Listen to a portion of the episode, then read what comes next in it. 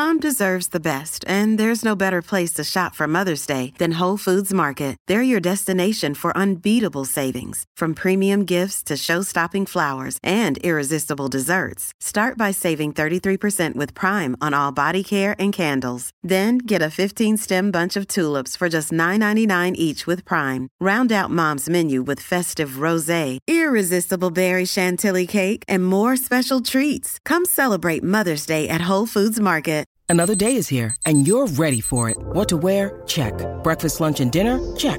Planning for what's next and how to save for it? That's where Bank of America can help. For your financial to-dos, Bank of America has experts ready to help get you closer to your goals. Get started at one of our local financial centers or 24-7 in our mobile banking app. Find a location near you at bankofamerica.com slash talk to us.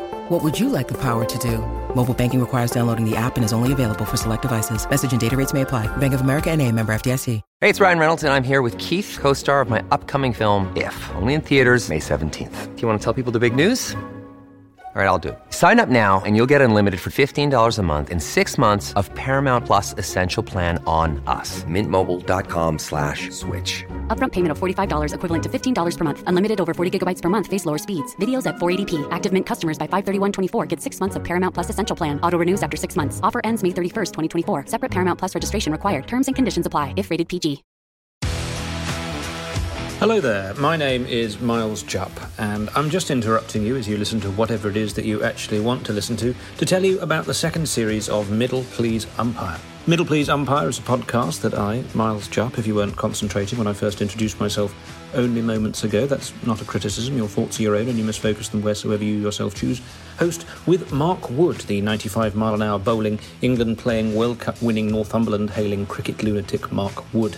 It's another series of episodes of the two of us talking about cricket and indeed any other stuff that springs to mind, both with each other and also with a succession of frankly illustrious guests. We lift the lid on Mark's life as an international sportsman, basically, he spends a lot of time icing himself, and take you on a whistle stop journey through the windmills of his mind. I, a mere fan, listen agog, giggle excitedly, and try and draw comparisons with my own rather more mundane existence. All episodes of Middle Please Umpire are available right now from your favourite podcast providers.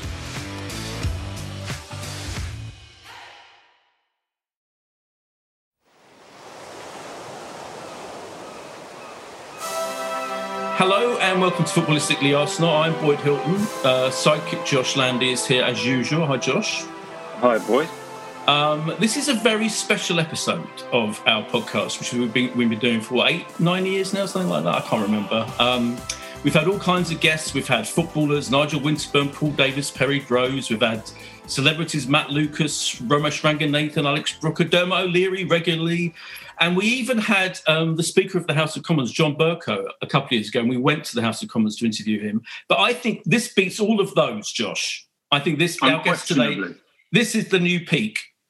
Don't tell John Bercow that. that is the voice of the official leader of the opposition, the leader of the Labour Party, Keir Starmer. Welcome. Oh, I'm very, very pleased to be here. Thanks for having me. It's a pleasure. Now we should say that we've been we, have been in negotiations. Like my people, me, and your people have been talking about getting you on for a while because you are, according to the New Statesman, you are a lifelong football fan. And in fact, the quote is, "If he has a hinterland, it is football." They said, right, which was nice. But particularly Arsenal, you're a lifelong Arsenal fan, so I mean, we're just up for talking to anyone who's a lifelong Arsenal fan, particularly if they're quite famous and powerful. But also, this football, what's happened this week, we have to admit, with the ludicrous farrago, as I'm calling it, of the European Super League is kind of the topical reason to have you on as well, isn't it? Yeah, no, look, I'm really, really pleased to be on. Um, as for lifelong um, fan, and I mean, I've had the football buzz ever since I've been able to kick a ball. Um, and if you can believe it, um, I'm still playing football every week um, uh, myself. I'm in my head, obviously playing very, very well. On the pitch, uh, not quite so much. Um, but uh, yeah, so I've uh, uh, been playing every week since I was about 10 years old. So completely running through the blood. And obviously, um, as it would be for any fan, this week has been a really, really rough um, week. I mean, a good outcome, but yeah, um, yeah. a really, really rough week, I think, for all fans um, being sort of disregarded and disrespected with this Absolutely. idea of a sort of cartel breaking away. What? Uh, just so, let's start with that then, because what was your when this news broke? Sunday. It was Sunday, wasn't it? They were kind of like it was yeah. bubbling throughout the day, um, and then it kind of all arrived officially. This, these ludicrous statements, including from Arsenal, were, were, were put up. What was your reaction? You, did, was your reaction as an Arsenal fan? Were you thinking first of all, "Oh my God, why is Arsenal involved in this thing?" Or were you thinking the bigger picture as the important politician you are? Well, let, us have a bit of honesty. Since since all the game, the so many games are on in lockdown, um, I always try to sneak watching bits of games on a Sunday if I can, whoever's playing. So I first started getting my head about around this when I when I saw Gary Neville um, do his piece that so many people see now. But I was at we had the television on because I was watching bits and bobs of the games. Um, and so I actually saw that. Um, and he spoke really, really powerfully, obviously, um, about what was going on. And a bit of me thought this is never going to happen. Um, this is this is just talk. Um, there's been various proposals like this kicking about. They never really go anywhere. They wouldn't really do this kind of thing. And then I suppose overnight and into the next morning, I began to realise actually this is for real, and started asking people I know. Um, a fellow I know is a, is a sports journalist, and so I had a word with him, and he said, "Look here, I think it is actually for real."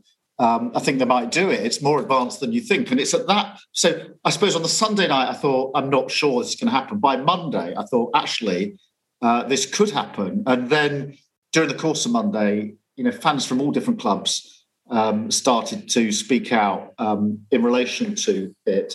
Um, and yeah, I was really upset that Arsenal would do this. Um, and, you know, I've got a season ticket at Arsenal.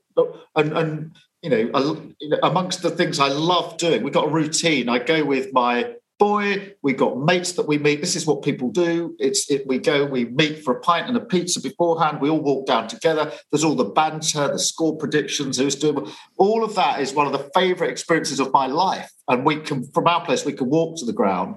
It is brilliant. And, and all through the lockdown, I've been saying, I really, the day we can go back to watch a live game it will be a fantastic day. And then I, you know, on the Monday I started thinking, do I really want to go and watch this um, Arsenal playing in some Super League? Um, and so there was, why is my club doing? And the realization that I didn't really want to be part of that. And I, I think a lot of people went through that emotion. And I'm really pleased that so many people spoke out because, you know, it's very rare that um, there's a wall of opposition like that, particularly from fans, and it's listened to.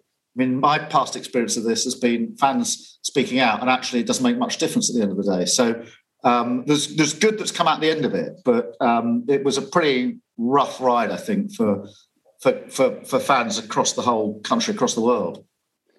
Uh, Keir Boyd and I did a podcast on Monday, and we felt very similarly to you. We're thinking about the fact that we like to go see our friends, that we go to the stadium. It's that tradition. It's with you know people that we we know and perhaps only see when we go to Arsenal. So we, we felt very similarly.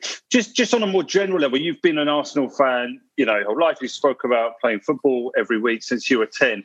What have you made of that transition of Arsenal from being the club they were when, when you were younger to now being run by a, a pretty much absent American billionaire, billionaire owner who doesn't really have any engagement with, with the club? So how do you feel about that just as a fan, but then also as a leading political figure?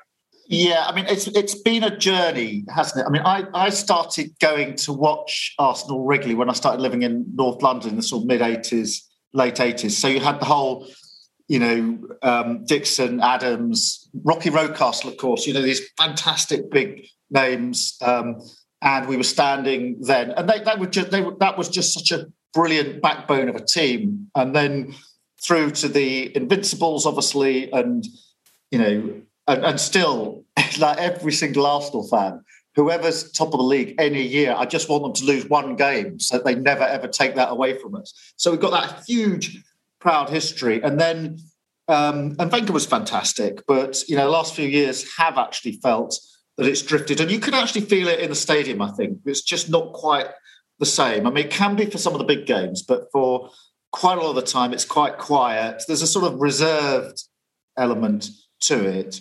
Um, I think things may be turning around now. I have to say I'm really excited about the new players coming through now, and um, if we if Arteta builds on the youngsters coming through, I mean, I am an optimist. I'm a you know uh, sort of glass half full. And I think, you know, when I see Saka and I see Smith Rowe, Martinelli, I, I, see really brilliant players there. And I just hope that we can turn that corner. But um, it does feel like something has changed at the heart of the club um, over that whatever that period. I was going to say twenty years, but it's actually thirty, of course. Unfortunately, it's a bit like my playing days. I, um, but um, yeah, it, it, feels like something's happened, and there's. The, you know, there, there's a more, there is a more reserved atmosphere at, Art, uh, at, at Arsenal. I think.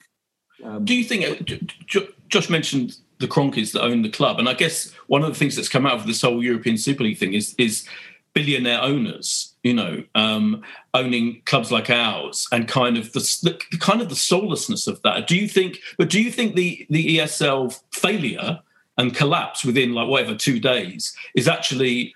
Uh, it's now become an exciting time. Is it to change that? We, is this the time to, to, to actually stop billionaire owners from doing what they want to do with their football clubs? Well, I hope so. I mean, the first thing I'd say, I completely agree. What's happened with these owners is the club just becomes a commodity it becomes something that is just about money. Um, and whether you love the club, the football, etc., is secondary to how much money you can make out of it. And that is a massive psychological difference in the ownership. I think it's the single biggest thing. Um, of course, you need money in football, but if you're if you say that if the club is just a vehicle or a commodity to make money, then you make daft decisions like the decision that was made this week because all you're thinking about is how do we make the maximum amount of money, and that is the soul bit, that's the head bit. Um, and that I think has been corrosive for um, for football. As for this week, I mean, firstly, I'm I'm genuinely uplifted by the fact that this has all collapsed and so many people spoke out. It was like a, a we we had a um, a big meeting yesterday with fans, with um, support groups, etc., etc. We had a lot of we threw the meeting together as the Labour Party at very short notice and had hundreds of um, supporters groups came on.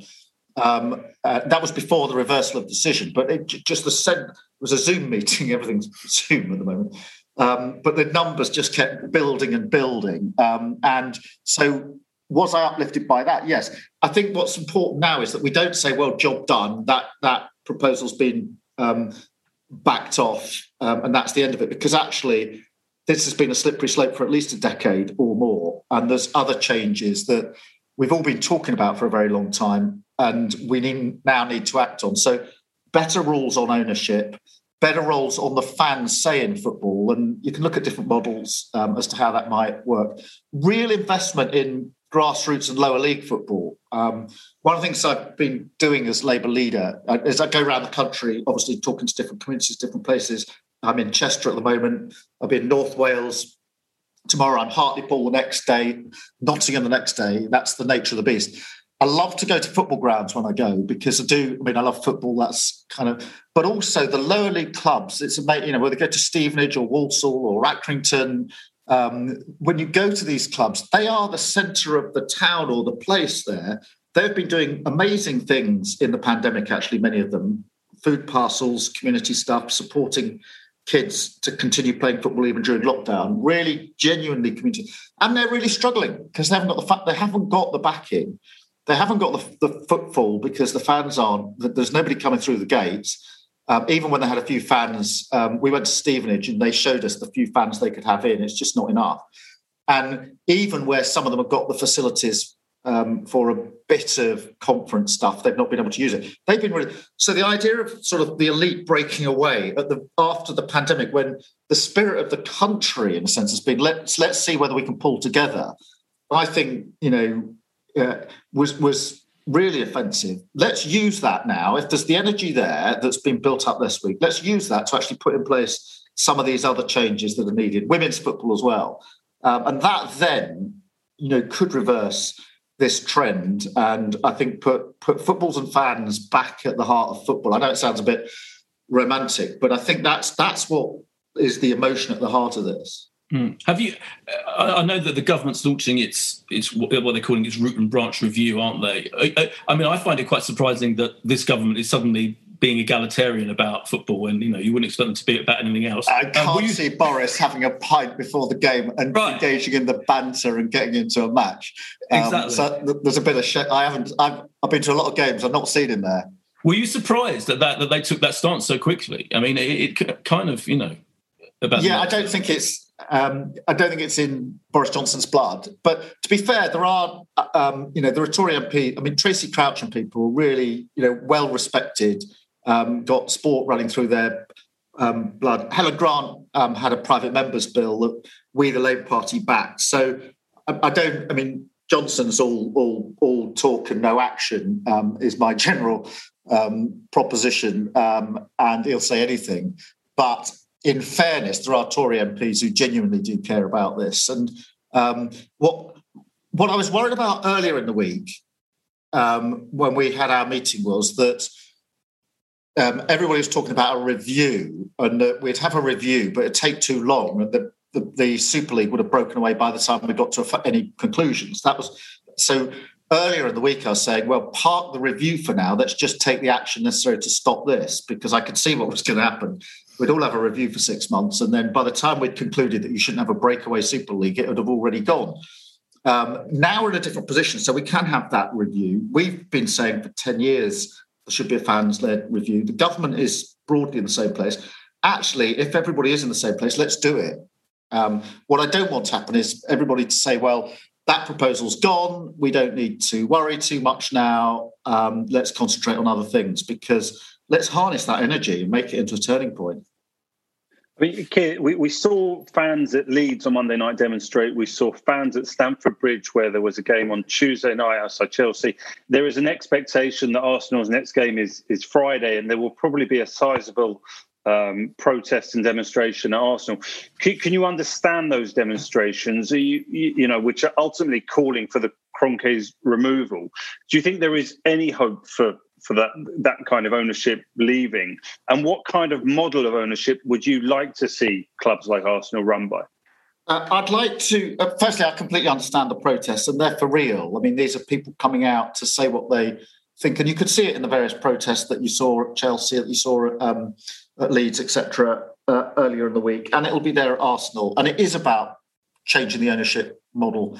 Um, I think we need to look at um, uh, a model of ownership that does limit the extent to which people can control clubs, that allows different influences on clubs.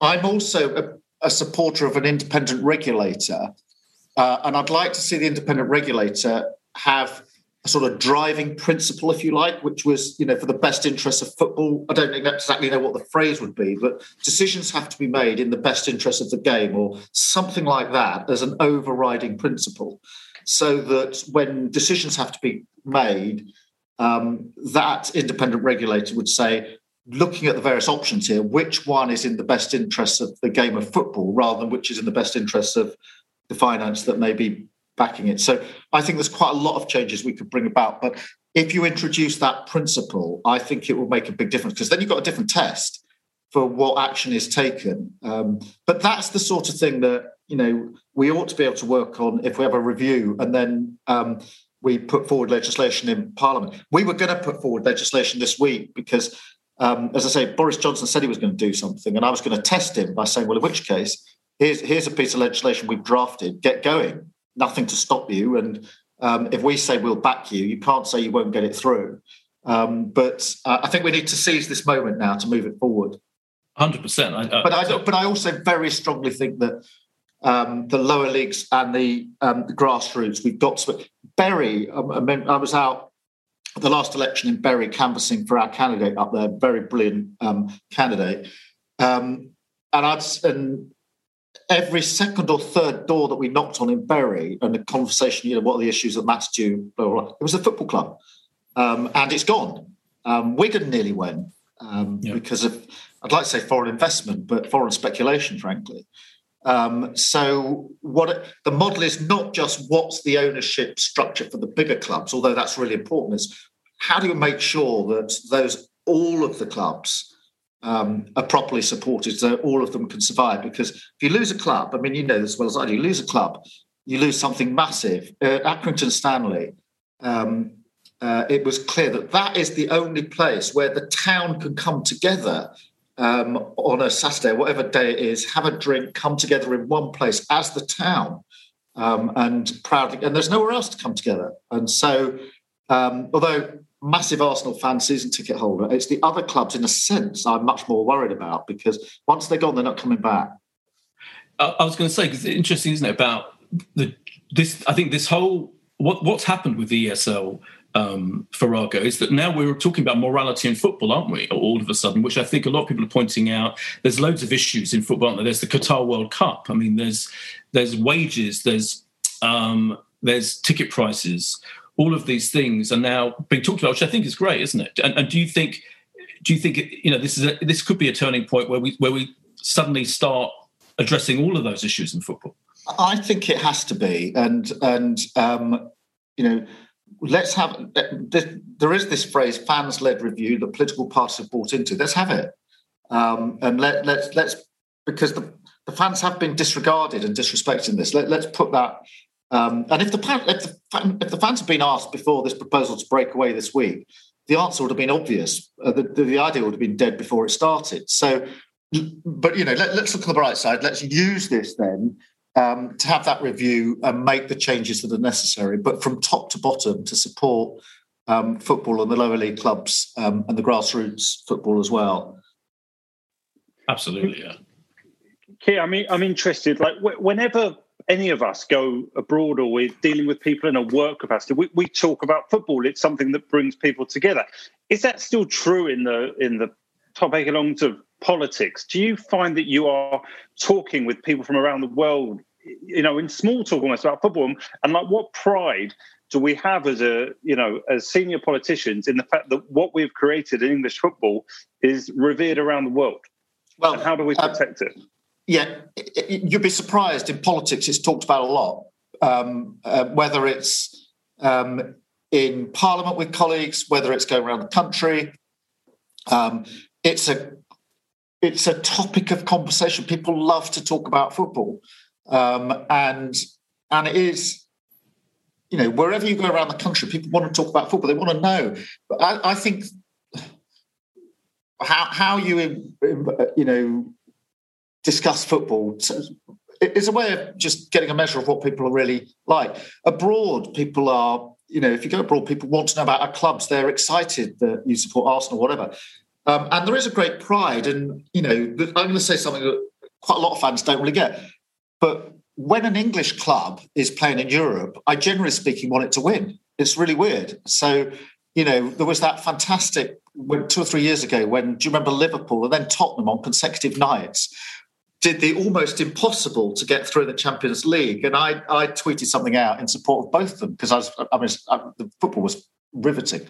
But actually, I'm really proud that English clubs are doing well, and I want them to um, do well. And so it's a it's discussion. It's about identity, but it, it is more. I mean, as I say, the the the bit the football. When we go to watch football, it's not the 90 minutes in the stadium that's the be all and end all.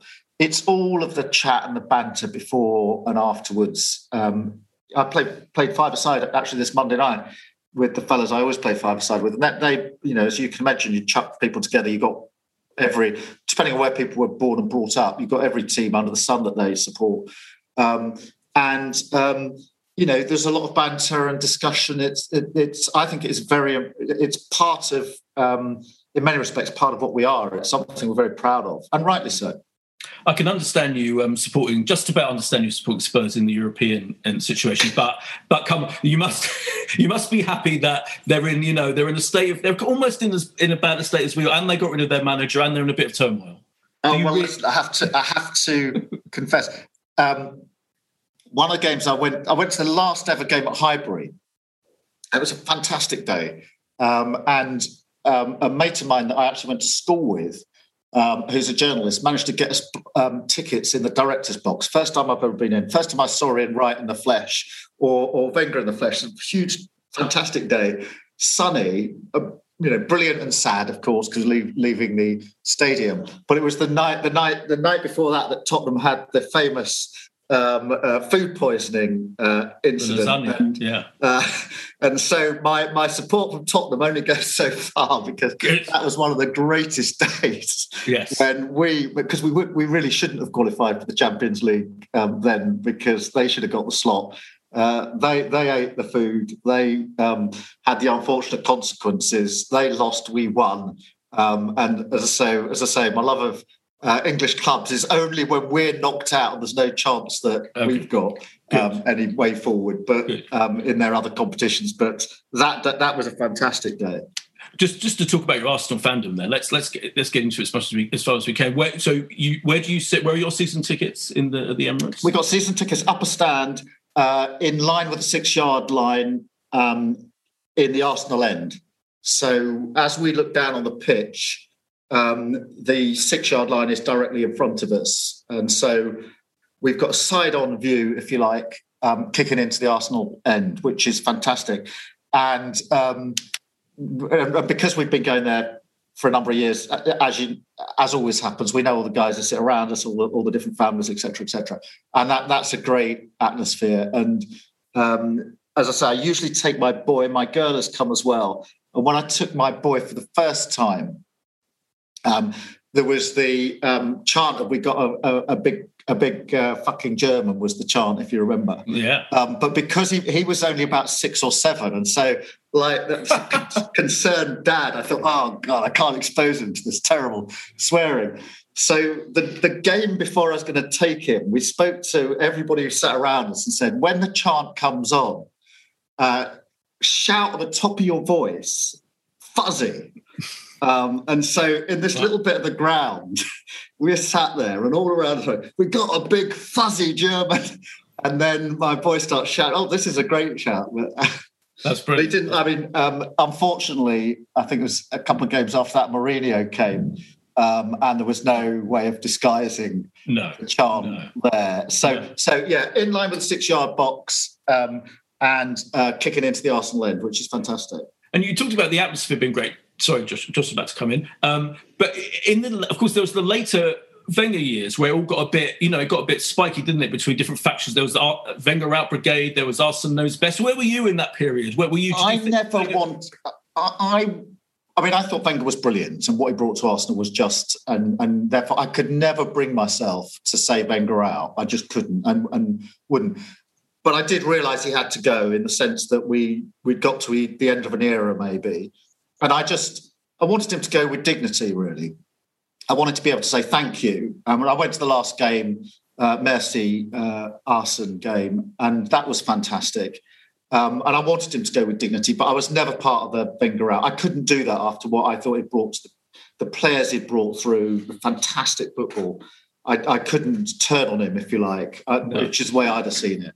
Um, no, we're that's that's very good to hear because Boyd and some others got a little bit too frustrated towards the end. But you and I were backing him and, and wanted to see him leave with the right. I never so shouted for him to go. Don't don't I'm, don't, lie, to, don't lie to the to the leader of the opposition, Josh. Carry on. um, just I mean, do you find it? Uh, you know, relief almost, a bit of an escape to go to Arsenal. You work in an incredibly pressured, I imagine, stressful role where you know, do you find it almost a relief just to go and spend a couple of hours with, you know, an Arsenal environment? Hugely. Um, and I think football is, for me, a huge relief. I mean, playing football, for starters, I mean, um, you can't be thinking about anything else when you're playing football. Um, all the guys I play with, um, it's like every game. Nobody gives a stuff what you do for a living. It's whether you're a decent kind of person on the pitch is all that matters, and that clears out all the politics. Clears for me means I don't have to worry about all the other things I worry about um, all day. And then going to the game again, you're just focused on something else completely, um, and that is really nice. So it is a complete release. And you know, people are talking about football. There's banter and different kinds. Of, yeah, everybody's there because they love football, not because they've got political allegiances that um, go beyond that. And that's that's fantastic from my point of view. I love it. I, I, listened to your Desert Island disc. You, you, spoke about playing football every week, and you, you said you almost you, base your game on a uh, energetic midfielder. I was wondering, is there an Arsenal player? Are we talking Vieira, Ramsey? Who do you base your game on? Well, this is this is every time I answer a question like this, And after the Desert Islanders, I get a, a, yards of text from all the guys I play football with. So saying, I think I said at one stage, I, I see myself as a box to box midfielder. There's all these texts saying, in your head years ago, um, and all the rest of it. So I have to be careful. I mean, Vieira was, you know, who, who, who would I want to be? I, uh, you know, Vieira was a you know, fantastic player to, to see. Um, but um, yeah, an energetic midfielder um, is me. Um, but I, I, don't think I could compare myself to Vieira or, or anybody else. But uh, as I say, um, the moment I go down the road of describing how I think I play football, um, it, it, that that then becomes the central source of banter and piss take for many many weeks to come. But talking of those players, who who was your favourite? Who's your favourite Arsenal player of all time? Would you say? I, I, Thierry Henry. I just loved Thierry Henry. I loved the way he played. I loved there was, I mean, you'll, you'll, there was something about it almost sort of went up um, almost over the ball when he got to the ball. He lifted himself up, became bigger and almost half floating. And I love that. And the goals he scored, etc., etc. So for me, Thierry Henry, I have to say Dennis Bergkamp is a very, very close second. Um, you know, just watching him play live in particular, um, was incredible. You know, to kill a ball with one touch, um, and then you know to do something else and score a goal or do a brilliant pass. Um, he was brilliant. But it also, I mean, it also reminds me, almost seems another era that, of course, um, Dennis Bergkamp wouldn't travel, if you remember. He wouldn't yeah. go to away games because he didn't yeah. like to fly. I mean, it seems yeah, weird that that could even be the case um, now. But um, Thierry Henry for me. Yeah. Absolutely. And Thierry, I mean, the, is still good. I mean, the stuff he's doing on anti-racism on social yeah. media now, I think, is is really great. But I, I, just one little anecdote on this that I have to tell you because it, it just rammed home to me age and um, years. Um, Robert Pires was obviously fantastic as well, and he still lives, I think, in Hampstead, but he lives quite. I'm Kentish Town. He lives in Hampstead.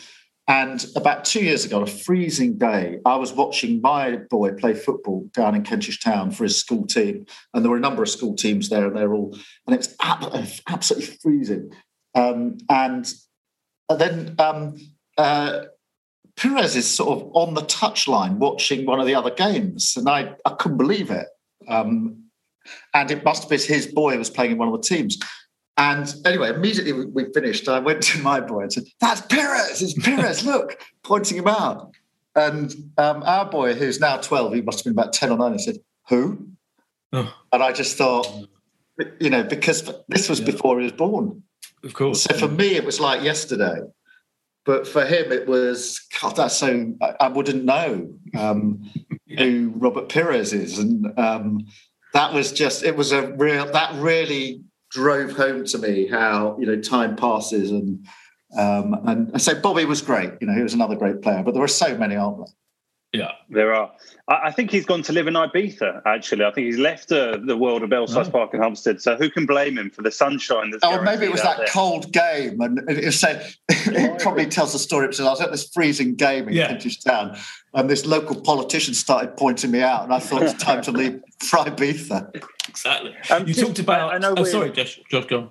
No, I know we're running out of your, your time, kid. Just just give us your thoughts on you know Mikel Arteta's reign mm. and, and how, I know we haven't you probably haven't had much time to be in a stadium as none of us have while he's been manager but it's been quite a disappointing season really whatever way you you look at it. How do you feel about his reign at the moment at Arsenal? Yeah I mean firstly we haven't been in the ground so that is really frustrating. Um, um, the last game I went to see was New Year's Day in 2019 because I then did the leadership race for Labour Party so that took me around the country and I and then lockdown and all the rest of it. Um, look, on Arteta, uh, I want to give the guy a chance. I think he's trying to create a team. Um, and I like some of what I'm seeing there, and I want to, and I don't believe in this business of you know three or four bad games and then you just sack the manager, then get another one and do the same over and over again. Don't think that's going to work. It has been up and down this season. You know, there's times I thought, right, we've really turned the corner. This is it, only to then be battered again um, and, and you know this is the, the, the life of a fan, I suppose. But what I am genuinely, I mean, I, in Saka um, and Smith Rowe and Martinelli and and Tierney in some of those players, and, and I, I know I'm looking through rose tinted specs. I really see something special. I mean, Saka um, the other night um, was just fantastic. Um, and if we can build around that, and I know every fan always says this, build around that nucleus, but build around the nucleus of the younger players as they come through. Um, I, I, I, say stick with Arteta. Let's build on that. Um, let's not go down the route of saying a bad set of results. Let's start again because I think uh, I, I, actually think clubs are too quick to do that these days. Um, I'd like to, I'd like to see that turnaround, but we've got a long way to go. I mean, you know, when you're when you're fighting to stay at the top half of this table, um, then you know things have slipped a long, long way from the Invincibles. And, and even though his record after like just about more than 50 games is worse than Unai Emery, do, do you think he's better? Is a better manager than Unai Emery? I do because yeah. I, I, think the way he's building the players and the way he's playing, when they play well, they're playing brilliant football. Yeah. Um, and he's he's building on the right players. Um, and um, and I like that, and I want yeah. and I want to give him the chance to succeed. Yeah, I agree. That, that, that, I agree. That young, the young, that young generation of players. That's what's made this season brilliant for us, isn't it? Really, it, it, apart from everything else, those players, Emil Smith Rowe, as you said, all those players that are what's exciting. We, Keir, we um, in this there are loads of Arsenal podcasts out there. I don't know if you know, but we we are the only one where we insist on predicting the results of every single game every season. So Arsenal playing Everton at home on Friday, eight o'clock. What is your prediction of what's going to happen in that game? I'm going to put us down for a 2 1 win. I don't think we'll keep a clean sheet. Um, but I think uh, uh, Everton, they're a bit up and down as well, mm. um, obviously. So I'm going to go for 2 1 to us. Like it. Josh, what's your prediction for that game? Oh, we've done the this. Same, yeah, I think, oh, yeah, two, I think we all predicted 2 1, yeah, because we did have a podcast on Monday as well, to be fair. Yeah, that's so two one. I reckon. Um, the last I, I, I, with our boy, I, when we had the Prague game when a week ago or so, um, we were betting and it, and it, he went for five 0 um, and I thought that was, and then we ended up winning 4 0, which is fantastic. But then, then, then we go and draw with Fulham in the 97th minute. So, you know, doesn't that just sum up our season? Yeah, that does sum up the season. Um, that's brilliant. Thank you so much. We've had, I mean, you're an Arsenal supporter. The previous Labour leader was an Arsenal supporter. The Speaker was an Arsenal It's a new rule we've got in the Labour right. Party. You know, um, yeah you, you can only be leader of the Labour Party for an Arsenal supporter. We, you see, we talk about fans-led review. We reviewed the Labour Party. We put in that new rule. Most people haven't quite spotted it yet, but you have to be an Arsenal supporter to lead the Labour Party. That is the best rule you could possibly have, um, Keir Starmer. Thanks so much for joining us on this uh, Arsenal podcast, um, and uh, uh, good luck. And please let's please um, beat the Conservatives in the next election, etc. Um, that's just my own view. Lovely to see you. Thanks. Well, that was um, great to have uh, Keir Starmer with us. Um, and but Josh, you and I will stay on to have a post-mortem discussion and, and to update our thoughts on on the bloody um, failed Super League uh, after our podcast early in the week.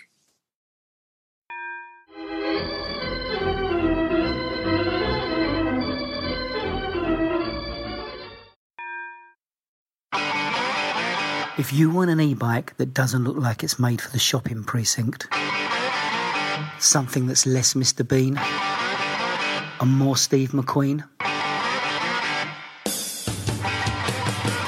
Check out the range of bikes from London based Cooler King. From dope 250 watt city bikes to Harley Bobber inspired 750 watt beasts that can tear your face off while leaving your smile intact. Cooler Kings are made in limited numbers, yet highly affordable. Check them out now on the web at cooler.bike or find them on Instagram with hashtag coolerkingbike. Cooler.bike. E-bikes that are cool AF. Well, that was that was fun, wasn't it, Josh? To have uh, Keir Starmer on, I thought he was good, good value, and I think he was real. Yeah. Like I think the thing about people are going to say, right? People are going to say when we put this podcast out, oh, you know, it's a part of a PR exercise, it, which who knows, whatever. But I think it's good to get a, a, politician on that actually is clearly properly a fan of Arsenal. And unlike, you know, when David Cameron got confused between Aston Villa and West Ham, you know, and, and all that, and clearly Boris Johnson doesn't know the first thing about fucking football. Um, I think he, I think he's a proper fan. So I, am really glad we got him on. No, well done, Boyd. Your, uh, your, your important connections in the world of media and politics came through. If only I had some of them. I need to go look for some. Absolutely. No, you got you've got more than enough connections. You're fine. Um, but I mean, it's funny, isn't it? I mean, 48 hours on from doing the podcast, and it feels like a, a different world. I mean, I, on Monday, I was genuinely worried this is this is this is all going to happen, and suddenly, you know, I wonder if in a couple of years' time, we'll I'll remember those crazy two days when we were worried about you know Arsenal entering some sort of Super League, and I don't know. But oh, the, the, question is, Lloyd, is the damage done? You know, it, it, you know how, or is it that the owners know they're hated and they I think they went for this. It didn't work, but they don't really care. I know? think they live in such a bubble. They probably did. I think they probably live in uh, our owners in particular. I think they live in such a bubble, literally, almost literally, not literally a bubble. That's ridiculous, but almost literally, you know, in their own world. You know, thousands of miles away, um, and, and and I think they probably delude themselves that fans don't get that angry about this kind of thing, maybe, and we just kind of deal with it. And I think I think this is a reckoning. I do, I really do. I think it's a it's a um, it's a moment where and when they see the demonstrations on Friday, you know, before the match, and when they see this, I, I think they've been shocked. And but I think this the statement, like, it was quite a grovelling statement, apologising, wasn't it? by the club from the board. Not something interesting, not signed by Stan Kroenke, obviously. But um, but you know, I, I, think it was just it's a moment. This is a crucial moment, as we were kind of alluding to when we are talking to Keir Starmer, where if if we really push for it, and if fans do demonstrate, and if everyone points out how outrageous it is that we've got a multi-billionaire owner who is basically trying desperately somehow to make money and this was his one of his last ways of doing it was the European Super League. Maybe they'll go. I live I live in absolute hope that they'll go, and I think that I think we've got one of the worst of all of these billionaire owners because at least the other guys. I kind of wanted to ask this, we didn't, we didn't have time, um, but you know, at least like Chelsea and Man City fans have had multi multi billionaire owners who've spent literally billions on their clubs. We don't even have that. We've got a multi billionaire owner doesn't even spend anything on Arsenal. It's like the worst of all worlds. So I think he might they might get frustrated and furious. That, and I think they they realised that I, I, think our I think Kroenke was probably more keen on this thing than almost anyone else because this was a way to get to finally make money out of Arsenal. Let's face it, he's not making money out of us, really, has he? So, and I think this going could lead to why why would he stay? What's what's in it for him? Well, I, I, I like to think that I don't know how many Arsenal fans are going to go and demonstrate and be able to be there, and I like to think it will make a difference. But um, I'm, I'm not totally convinced. I think this was a a play to be involved. They will hide behind the excuse of you know the the train was leaving and we couldn't afford to you know be left behind, which is a line that's been rolled out by Man City by Chelsea. I think it's clear that we were not the instigators. I think that that has been apportioned and, and seems to be true that that all came from Manchester United and the fact that Ed Woodward is kind of died on his sword of, of, this tournament is, is probably proof of that. But yeah, I mean, if there was very little hope of a, a better future between fan and owner, I think that is is probably out the window for some considerable time. Though I guess we should be at least if there is a the smallest granule of positivity it was in the fact that there was an apology, which which wasn't there in some of the other club statements. There was, you know, I mean, the Liverpool statement, the man, you know, it was just a yeah, few paragraphs of factual, that, right? As if you were announcing an under twenty three player going out yeah. on loan. It was, but funnily enough, you know, Arsenal, there was a bit of contrition, yeah. maybe grovelling. But you know, John Henry had to do a video today because of that. That was quite funny. That they, I think they kind of realised that that was moronic to, to, to not even apologise really. So then that, I mean, this whole thing it, it is absolute farce. And I think you know, I think to see billionaire owners humiliated like this is extremely. I mean, you know, it's gone from, as you said, I think in the beginning of the podcast, it's gone from the stress and distress of of Sunday night, Monday, feeling that our game's about to be ruined by these idiots to I think they've lost a lot of power. I think there was a real, genuine power and a lot of kind of almost symbolic power. We'll see. Anyway. Well, absolutely, you're right. Because who, who, who did they? There was no one. There was no one back in this, was there? I mean, you lost the supporters, you lost the pundits, the former players, the, the players themselves coming out against Yeah. this. And I think as soon as you had Jurgen Klopp do his interview key. on Monday night, Yeah, huge. you kind of sense, hang on a minute, how can it really be the manager of Liverpool Football Club who's not in on aware of this and doesn't back it and the players aren't backing it? And then I- and I think- obviously You're, I agree, and I think. I, do you know what? It pains me to say it, but I think those Chelsea fans that demonstrated are key to have that on TV. They were, you know, was, was I think so. I I have to give them credit, and they they stopped the coach. They delayed the start kickoff. That meant uh, almost that meant you had more of Gary Neville and Jamie Carragher on Monday Night Football, who were also brilliant. I, th- I think there was all. I think it all contributed to it. I think the Chelsea fans. I think particularly Gary Neville. I think the um, you, you know what you, all of that and um, and Klopp for sure, absolute massive, yeah, and um, Jordan and Henderson as well, putting his same, all of those things cumulatively, and all the Arsenal fan groups, of course, you know, credit to Arsenal Supporters' Trust and all the Arsenal fan groups, um, Black Scarf and Vincent, all of them, for um, being for showing the fury about it. Yeah, but I think I think it is, and I because on Monday on on our podcast on Monday, I was saying, oh, you know, I was kind of get can the fans do anything, but I think I've been proven wrong. I think the fan, I think it has been fans can you know have changed things. I think it's I think it's a pretty momentous moment. in some ways, that is the positive, as you've just alluded, that we have gone from a position where there is an element of fan power that has been proven that maybe people needed to to to see something like this be overturned to reaffirm the importance fans play and you know uh, much as these owners wanted to see this through it won't go through the history and tradition of Arsenal being like a top flight club and being the longest team. You know, all these things do remain.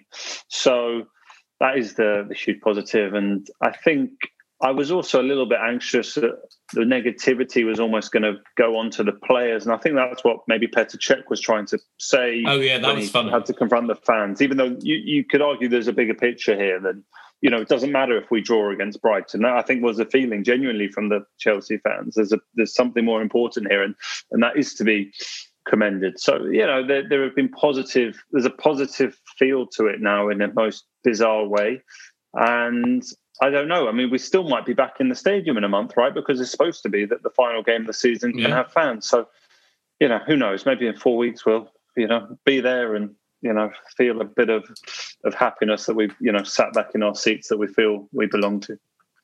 Yeah, I, I can't can't wait. Yeah, absolutely. Yeah, great. Um, it's been uh, it's been fun to do a second podcast in a week, and um, uh, there we go. And as I said, Absolutely. before, Well, Exactly. We will be back and uh, hopefully having got a strong result against Everton, and then we, we can start worrying about our European semi final, which will mean something because if we win, know, uh, what a Europe, we'll go to a Champions League. So 100%. what a difference a few days, mate. Absolutely brilliant. But no, well done, Boyd, on getting Keir. Fantastic, and uh, look forward to next week. Thank you very much. Yeah, look forward to next week. Bye. This is a Playback Media production. To listen to all our football podcasts, visit playbackmedia.co.uk. Sports Social Podcast Network. Hello, it is Ryan, and I was on a flight the other day playing one of my favorite social spin slot games on chumbacasino.com. I looked over the person sitting next to me, and you know what they were doing? They were also playing Chumba Casino. Coincidence? I think not. Everybody's loving having fun with it. Chumba Casino is home to hundreds of casino style games that you can play for free anytime, anywhere, even at 30,000 feet. So sign up now at chumbacasino.com to claim your free welcome bonus. That's chumbacasino.com and live the Chumba life. No purchase necessary. Group. Void were prohibited by law. See terms and conditions. 18 plus.